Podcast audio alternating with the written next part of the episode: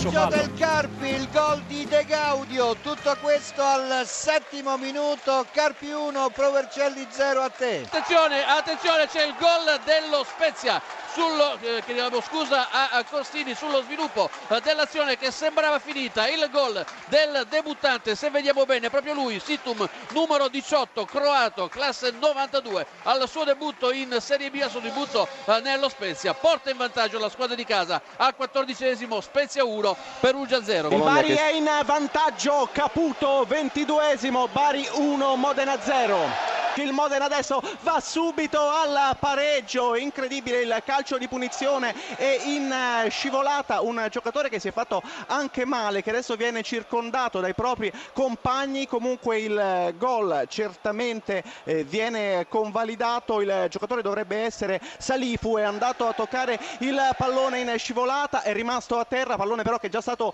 posto al centro del campo. Dunque il Modena pareggia immediatamente 25esimo Bari 1, Modena 1. Parte il tiro in questo momento di Maniero ed è il gol, spiazzato il portiere e la palla termina in rete. Dunque palloni da un lato, palla eh, dall'altro lato. Dunque 36 i minuti nel corso del primo tempo, sbloccato il punteggio.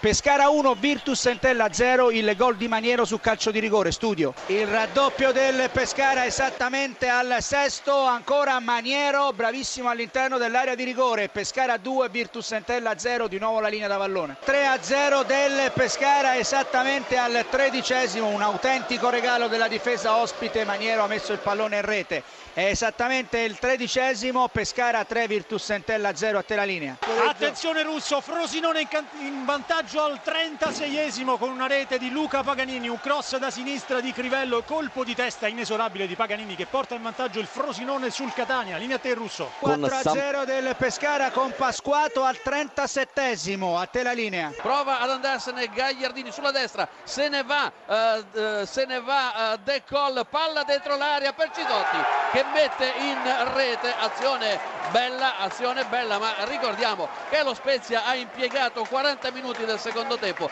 per fare il secondo gol, raddoppio in diretta dunque al quarantesimo, Spezia 2, Perugia 0 e linea che Gamacarti.